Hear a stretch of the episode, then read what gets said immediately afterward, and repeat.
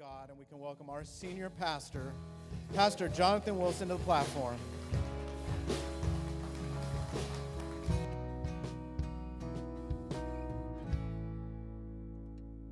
Here we go. Thank you, Jacob.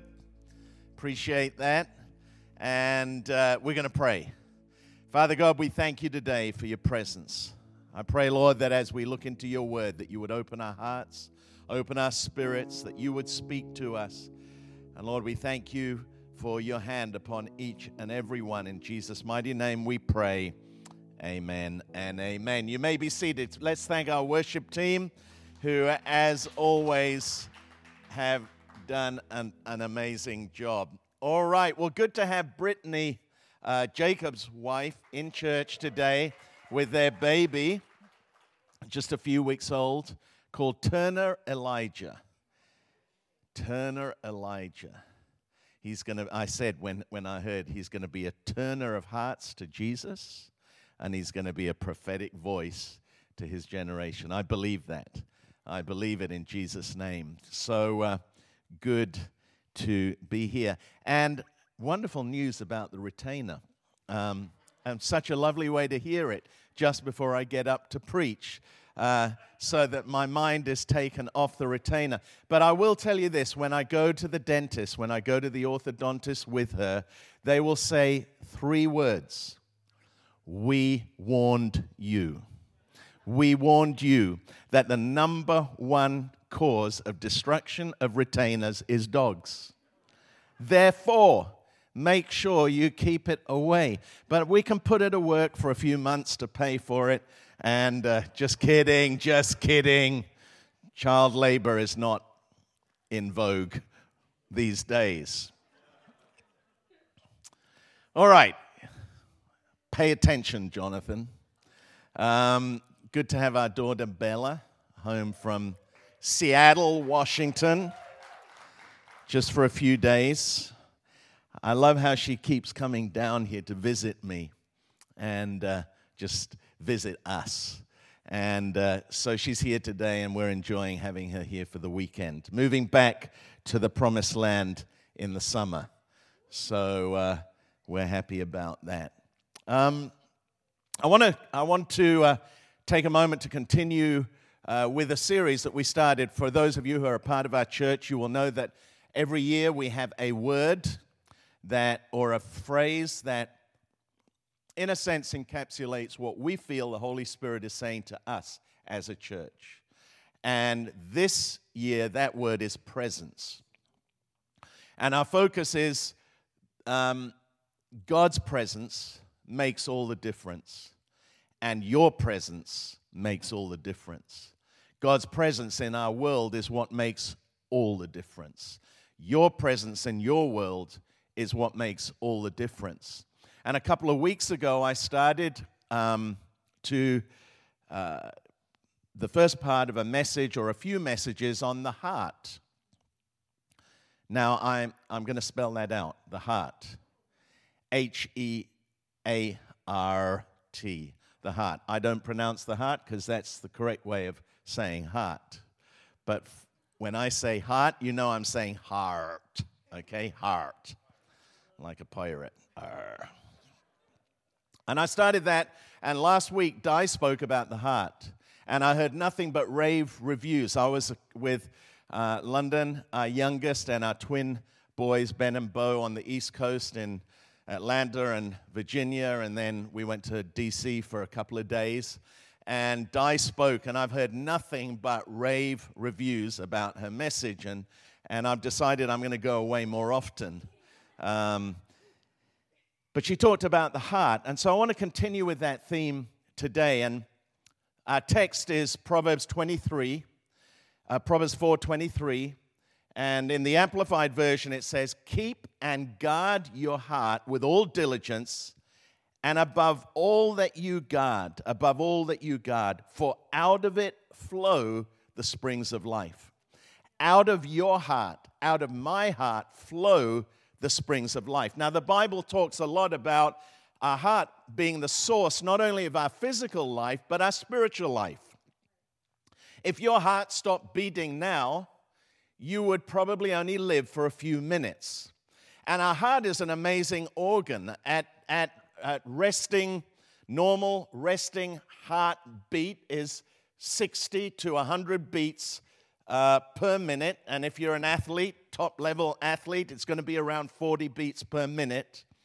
That means that your heart beats one hundred thousand times every day, about thirty-five million times a year, and during an average lifetime, two point five billion times. When was the last time you thanked your heart? When was the last time you stopped and said, "Heart, I really appreciate you. I appreciate you that you're working behind the scenes, quietly, efficiently. You're keeping me alive. Without you, I wouldn't be where I am today." Our heart never rests. It keeps beating.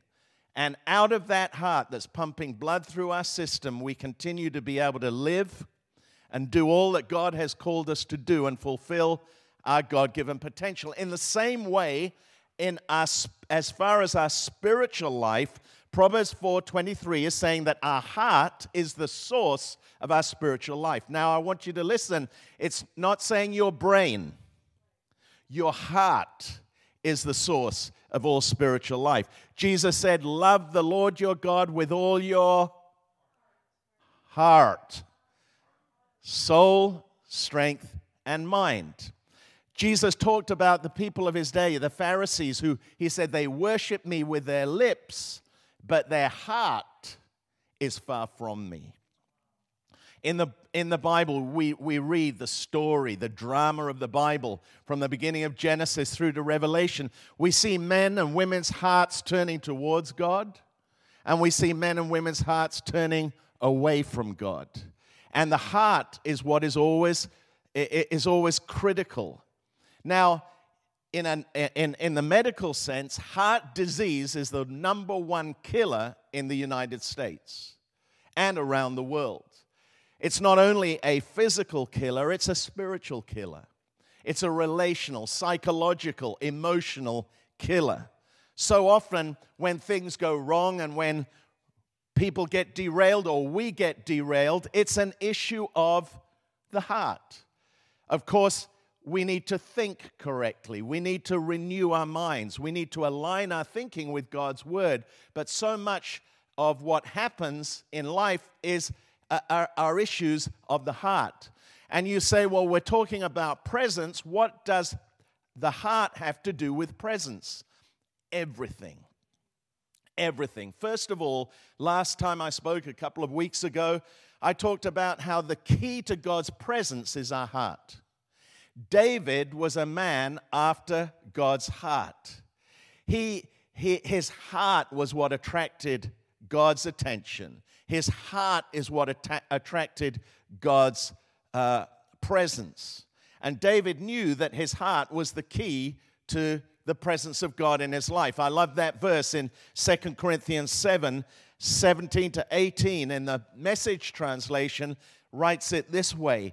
God is saying to Solomon, if you live in my presence as your father David lived. David lived in the presence of God, pure in heart and action, living the life I've set out for you, attentively obedient to my guidance and judgment, then I'll back your kingly rule over Israel, make it a sure thing on a sure foundation.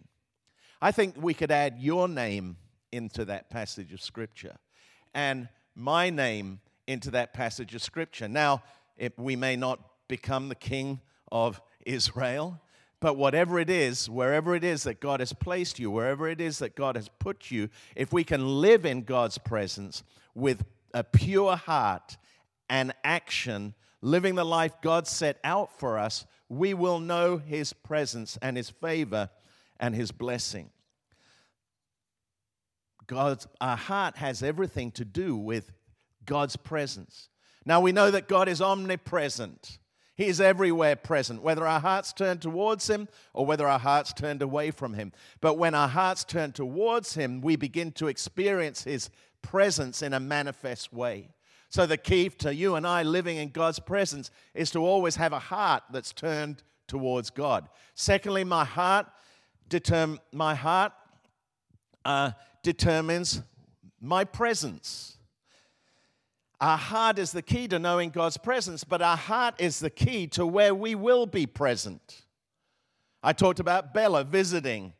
She's here because there's something about this place that is not just to do with the geography of the place, but to do with the people who are here in this place. Her heart determines her presence. And you can think of it in your own life and in your own world. Your heart determines where you're present. You're in present in church today, or you're present online today, or you're watching this service at some other time this week today because of your heart that is inclined towards God. And it's determining your presence and your attention. I love this story about David and Jonathan in the in the Bible. Jonathan was... Um, well, in fact, it's about Jonathan and his armor bearer, but Jonathan had an armor bearer, and they were out in the uh, out in the enemy territory, and Jonathan said, "Come on, let's let's take out some of these Philistines, and uh, let's go over, and and and perhaps the Lord will act on our behalf." And he goes on to say, "Nothing can hinder the Lord from saving, whether by many or by few." And this is how his, his armor-bearer responds. "You're out of your mind. You're crazy. We're outnumbered. There's no way that we're going to take them out. They're at the top of the hill, we're at the bottom, and we're outnumbered." No, he responds this way. He says, "Do all that you have in mind. Go ahead. I am with you, heart and soul." His heart determined his presence. His heart determined that he was going to go up and take out those Philistines, whether he whether he felt that they could or couldn't. His heart was with Jonathan, and he was going to go and do what Jonathan had set out to do. His presence and his position was determined by his heart. Show me your heart, and I'll show you where you spend your time. Show me your heart, and I'll find you on a Sunday morning or a Saturday evening or when the football's on. Or, do you hear what I'm saying? Our heart determines our presence. I love this picture of God's heart, God's eyes and his heart on his house, on his temple.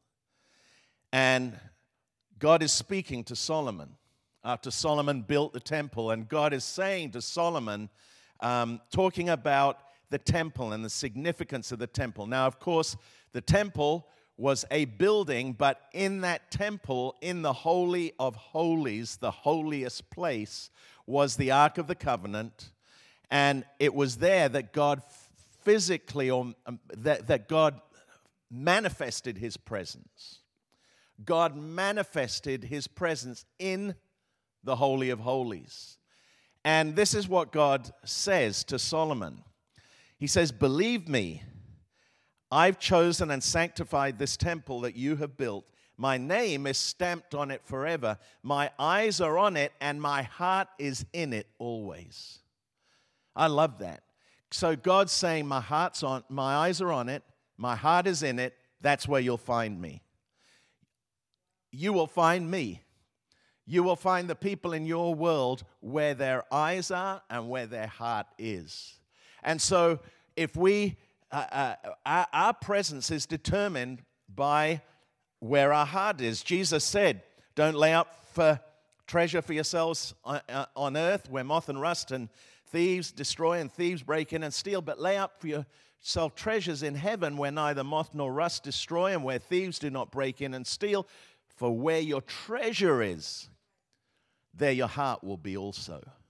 Where your treasure is, there your heart will be also. In other words, where your heart is, that's where you'll put your treasure. I'm not a big uh, stock market person. Never have been. Some of you are. Um, but I can guarantee if you have stock, your eyes are on it. Your heart's invested in it. And that's the reality of where we, where our treasure is, there our heart will be also. Um, Jesus talked about the house, the temple, his house. And the disciples noted that zeal for God's house had consumed Jesus. He was passionate about the church. He was passionate about establishing the kingdom. Jesus was passionate about it because that's where his heart was. My heart will determine where I'm present. And I think it's important for us to be aware of that and to understand that. Um, and you've heard it said before, so many of the phrases that we have in the English language have to do with our heart. Their heart's not in it anymore. Once someone's heart isn't in whatever it is, it won't be long before they're no longer present. And our heart, listen to this. Jeremiah says not very, not very pleasant, but he said the heart is deceitful and desperately wicked. No, no, no, no, not my heart. No, no, no, no, no. Everyone's heart. And so my heart and your heart, we have the ability and we have the capacity to deceive ourselves. So just watch where you're present. And that'll tell you about your heart. And that's why it's important to understand that my heart determines my presence. So maybe instead of focusing on going to the wrong places, we should focus on having a change of heart. Because when we have a change of heart, that's going to determine where we are present. So I want to continue, and I want to talk about uh, a couple of things here uh, about our heart health. And I have a message that I'm going to prepare next week about heart blockages or blockages of the heart. But I want to speak about heart health because if we're going to ha- if we're going to guard our heart, we need to know how to do that, and we need to know what we're referring to, because the Bible makes a distinction between our mind and our brain and our heart. And when God talks about our heart, what is it that he is specifically talking about? Is he talking about our brain, our mind? No. He's talking about our heart. Is he talking about our spirit? Our, is he talking about our soul? Our soul is our what? We traditionally say our soul is our heart, uh, is our mind, our emotions, and our will. What is he talking? Is he talking about our actual heart? That our actual heart has that capacity to be moved? And because scientists have told us and they have proven to us that the heart is simply a physical organ that pumps blood. So what is he, what is Jesus referring to? There's no other function of the heart. So when Jesus, when God is talking about the heart, is he talking about that thing in my chest that's beating right now at forty beats per minute because of my extreme athletic health and ability? Is that what he's talking about? Well, I've been thinking about this, and it was prompted by a comment that my wife Di made about when her dad had uh, bypass surgery and some of his experiences after that bypass surgery. And I said, tell me about that. And Di said, you need to talk to Jeannie French. So I talked to Jeannie French a couple of weeks ago after the service, and I said, asked her about it. She said, well, let me ta- let me have a look into it.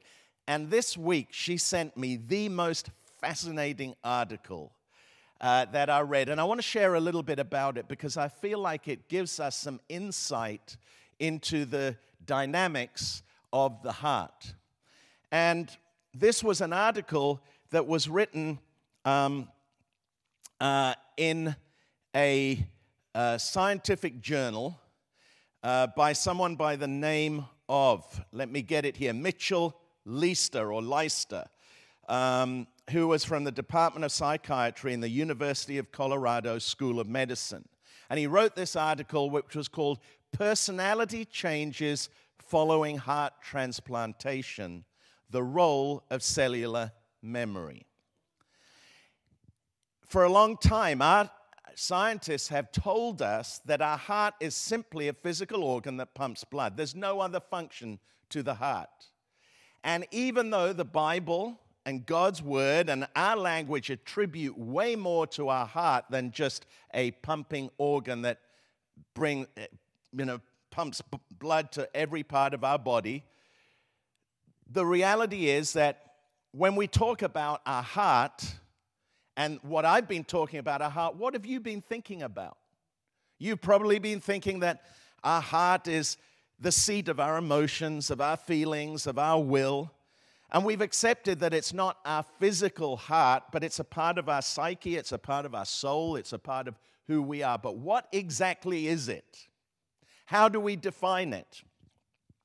And in this article, it makes some fascinating discoveries, or and it's this is hypothesis.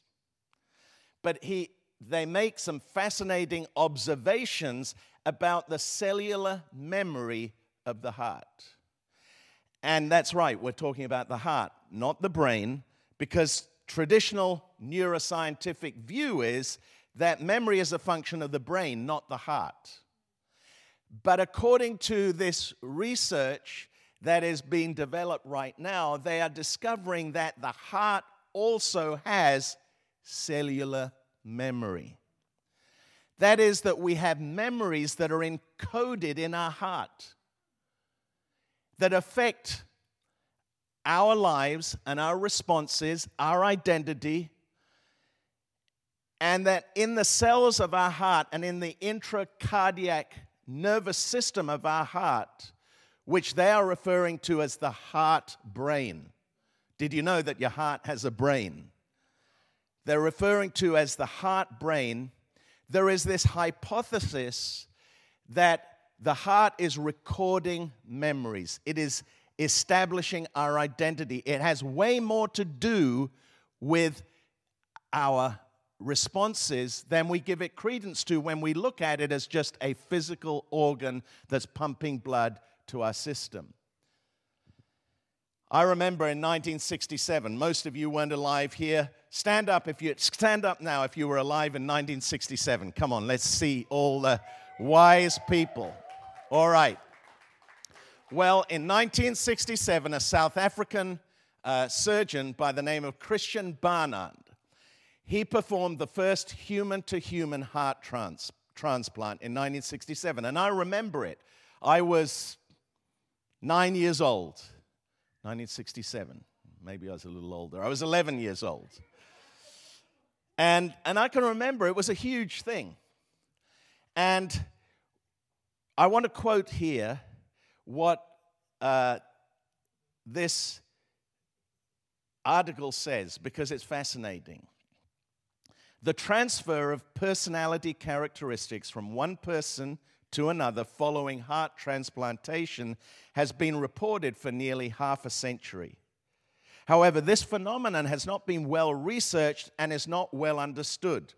Possible explanations for this paucity of investigation include the absence of a mechanism to explain such personality changes and skepticism regarding whether such changes are possible. But neither the lack of an adequate explanatory model nor doubts regarding the existence of such changes disprove the occurrence of this experience. And what is happening over and over again is that they have found that there have been personality changes in people who've received heart transplants, which have been reported for decades, uh, even though those pers- people knew and, and, and were kept from any information from the donors. And so these were the changes. Number one, changes of preferences, a change of food, music, art, colors. Secondly, alterations in emotions or temperament. Some people who maybe were calm previously were maybe more easily flustered or anxious or worried. Modifications of identity. And fourthly, memories from the donors of the heart. Now, I'm continuing that this is hypothesis. But it's very interesting hypothesis because it confirms what the Bible tells us and spells out to us and writes very clearly. And so um, it, it, it goes on to say accounts of recipients uh, acquiring personality traits of their donor following heart transplantation challenge the notion that the heart is just a pump and highlight a major gap in our understanding of such experiences. So there are memories that are encoded in the cells of our heart and in the intracardiac nervous system of our heart. Now, I find that fascinating because that's what the Bible tells me about the heart. And this is what God says. In, God said in Proverbs three and verse three through Solomon, let love and faithfulness never leave you. Bind them around your neck. Write them on the tablet of your heart. In other words, let God's word be encoded in the cellular structure of your heart.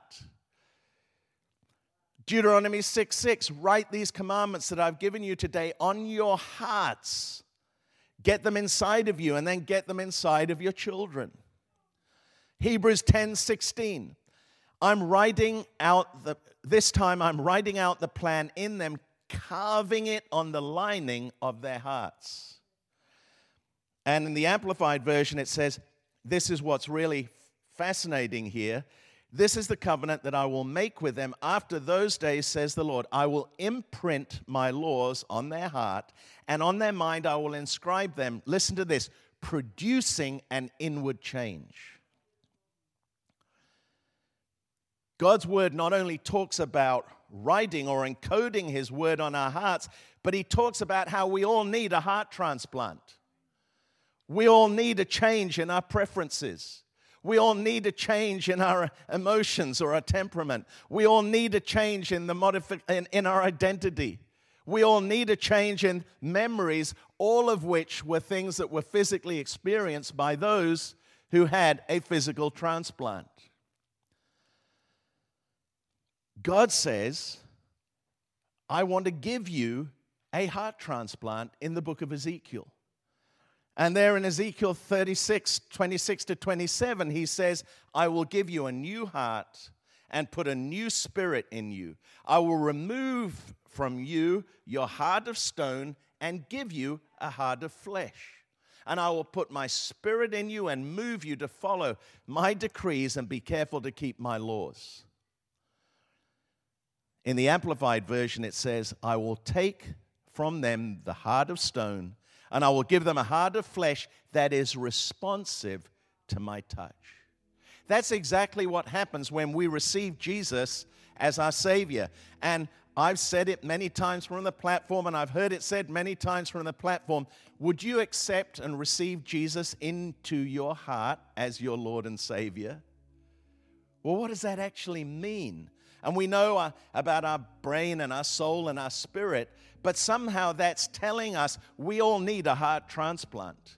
And when I came to Christ and when you came to Christ, you received a heart transplant, a new heart that gave you new preferences, that gave us new, a new temperament, that gave us an ability to rise above our own weaknesses and gave us a new identity and new memories. And as I was reading this, and again I say this is just hypothesis, but somehow it rings true, and somehow it amplifies to, to me today about the reality of many of the things that we say about hardening our heart.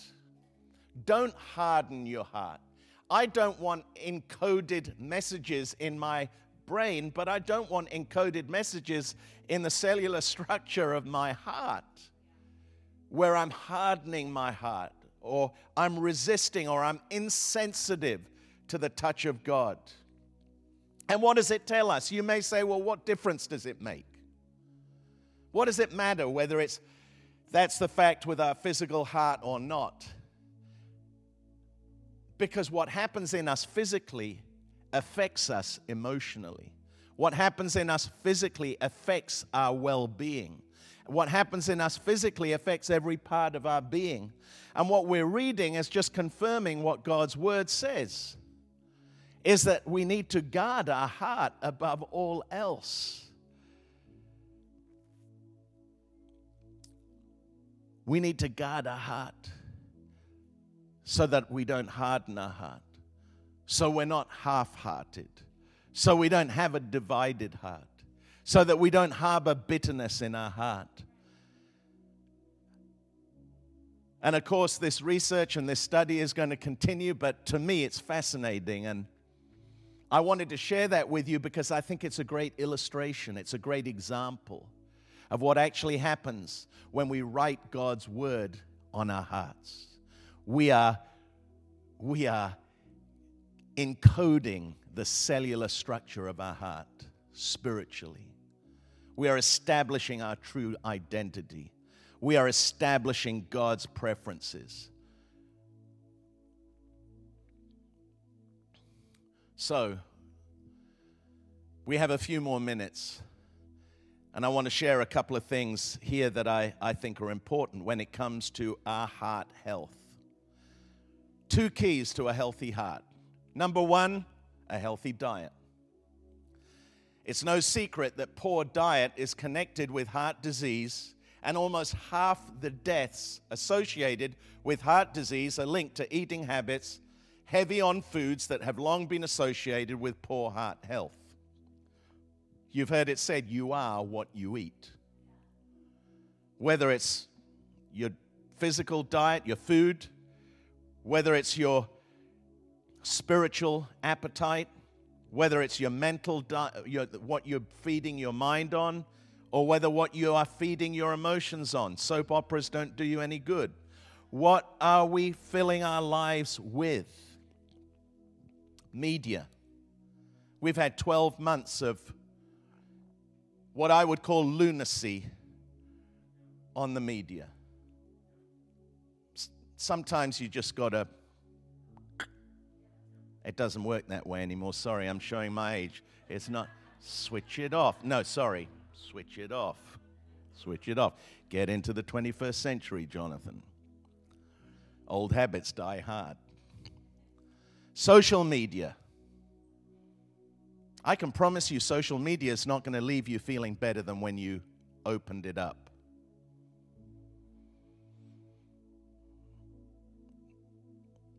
What are you watching on T V? What are you binging on Netflix? There are some good things.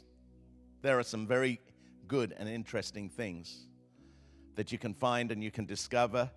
But what we're filling our mind with is so important. And I love what Job said. Job said this about his appetite. He said, I have treasured the words of God's mouth more than my necessary food. I love the words from his mouth more than I love my food.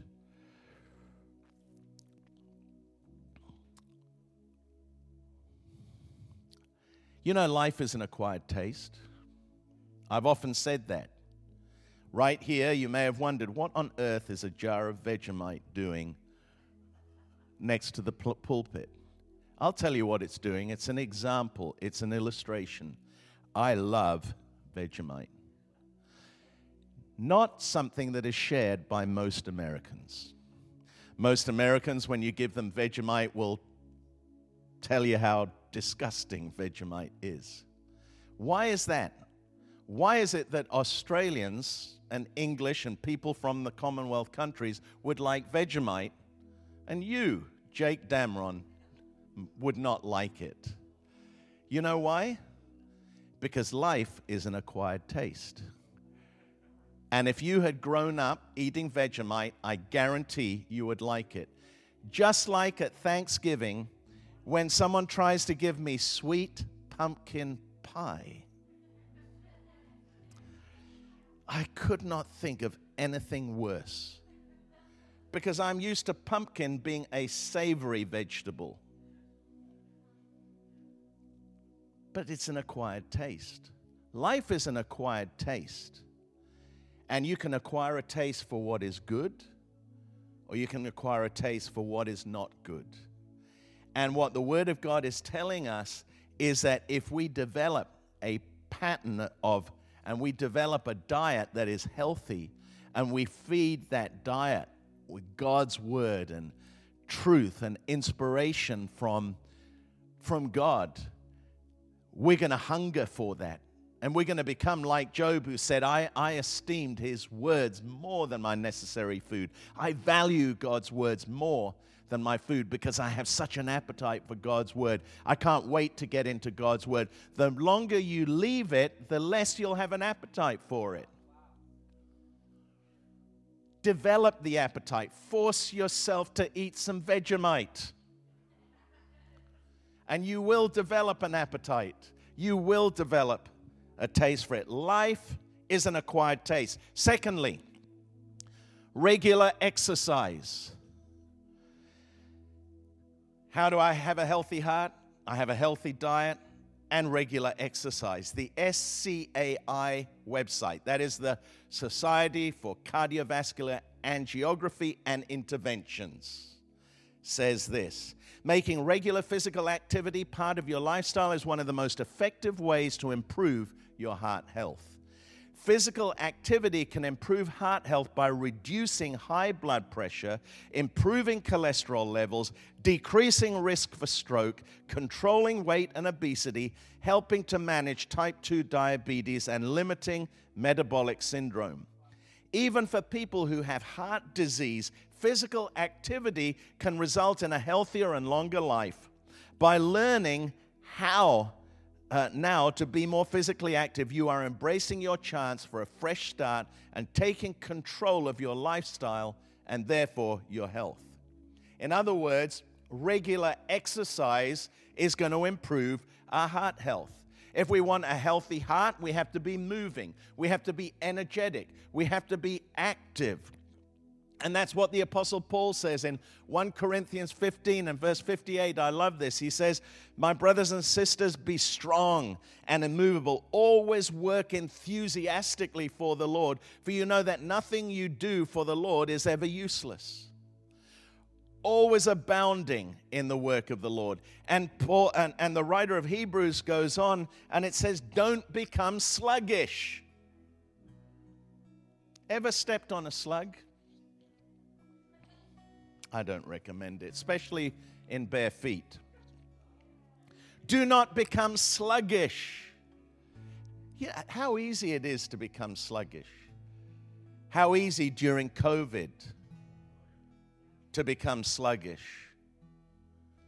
We've got to shake that off. We've got to start to move, Jake. We've got to start to We we got to start to get some activity, some spiritual activity happening, some movement happening by virtue of habit. Solomon said to his son, be careful where you walk. There are streets that you should not be walking on because you're going to bump into the wrong people. Be careful where you presence yourself because your heart is going to tell you where to walk and where to go. It's not good for your life. It's not good for your heart.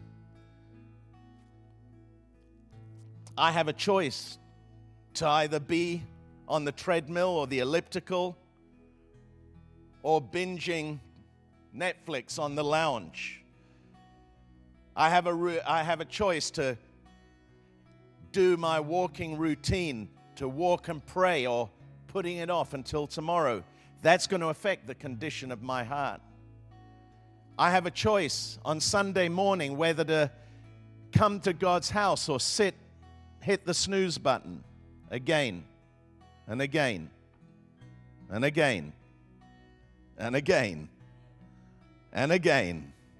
Or, because that's going to affect the condition of my heart. I have a choice whether I'm going to volunteer or wait to be served. Somebody serve me. Someone take care of me. Someone do something for me. That's going to affect the condition of my heart, where I presence myself.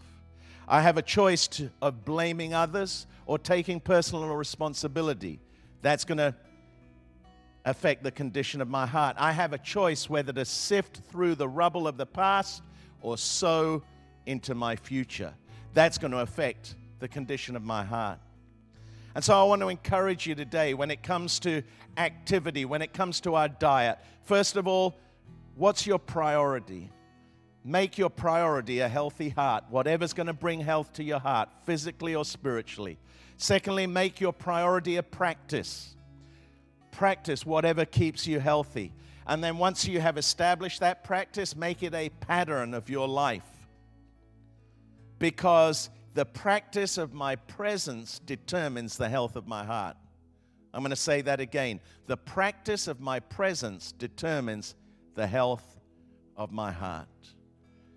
And when we talk about being a, making a practice of being in God's presence, I love the thought about from Proverbs eleven and twenty-five, which speaks about making a practice of refreshing others. Proverbs eleven twenty-five says, "Whoever refreshes others will become depleted." No. Just checking, just testing. Now the lights have dimmed, whether you're with me. Ref- whoever refreshes others will be refreshed. Those who help others will themselves be helped. So often, when we're in a in that place where we are depleted, where we are drained, the key to it, the key to that, is to turn and to presence ourselves in an environment where we are refreshing others, and we will be refreshed. And just like that quote that came to mind when someone said, and I forget who it was, "I reached into the darkness to pull someone into the light, and when I did, I discovered that I had rescued myself." Why? Because he or she that refreshes others will themselves be refreshed. Would you stand with me for a moment? I'm going to close. And you know, so often we focus on what's going on around us. We focus on what's happening to us. We focus on the mistakes that we've made, whatever it may be. But I want to pray a prayer right now that in a sense is an expression of what we've been talking about today when it comes to our heart. I want to pray, and I want to encourage you to pray, "Lord, give me a heart like your heart. Give me priorities that are your priorities. Give me an identity that is based in you. Give me a new heart. Encode your word on my heart and the memory of your greatness in this world and in our, and in my life on my heart. Let your word be written and engraved on my heart, and give me a heart that is responsive to your touch. For where your heart is, there your treasure will be also." Father, I pray today that each and every one of us would receive a touch from you and from your Spirit. Help us to be responsive to your touch. Give us a heart like your heart. May we have a heart after you, like David had. May you say of us, "I saw in him," or "I saw in her, a man or a woman after my heart." And Lord, may our heart direct our paths. May we be present in those places that are an expression of our heart and our treasure. And I pray, Lord, that for each and every one of us, we would come alive. Help us to be even more sensitive in our hearts to your presence. And Lord, we worship you and we praise you together. In Jesus' mighty name we pray. Amen and amen. Maybe you're here today or you're watching online and you've never ever made a decision to accept what Jesus did on the cross when he died in our place so we could be forgiven. We could have a brand new start and our slate wiped clean.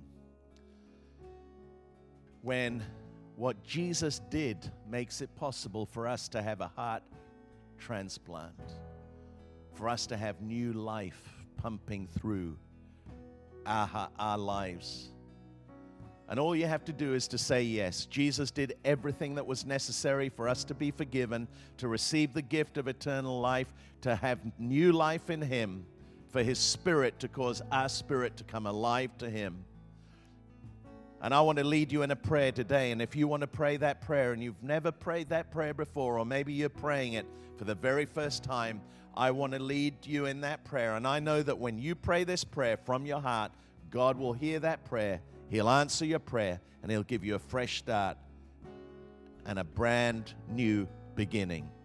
Let's pray together. Heavenly Father, I come to you today in the name of Jesus. I ask you to forgive me. Give me a brand new start, a fresh beginning. Thank you for what you did for me. Thank you for the gift of eternal life. I turn away from my sin, and I turn towards you, and I thank you for a new day and a new beginning. In Jesus' mighty name, amen, amen, and amen. Come on, let's give Jesus a big hand of praise. Our worship team's going to come now. And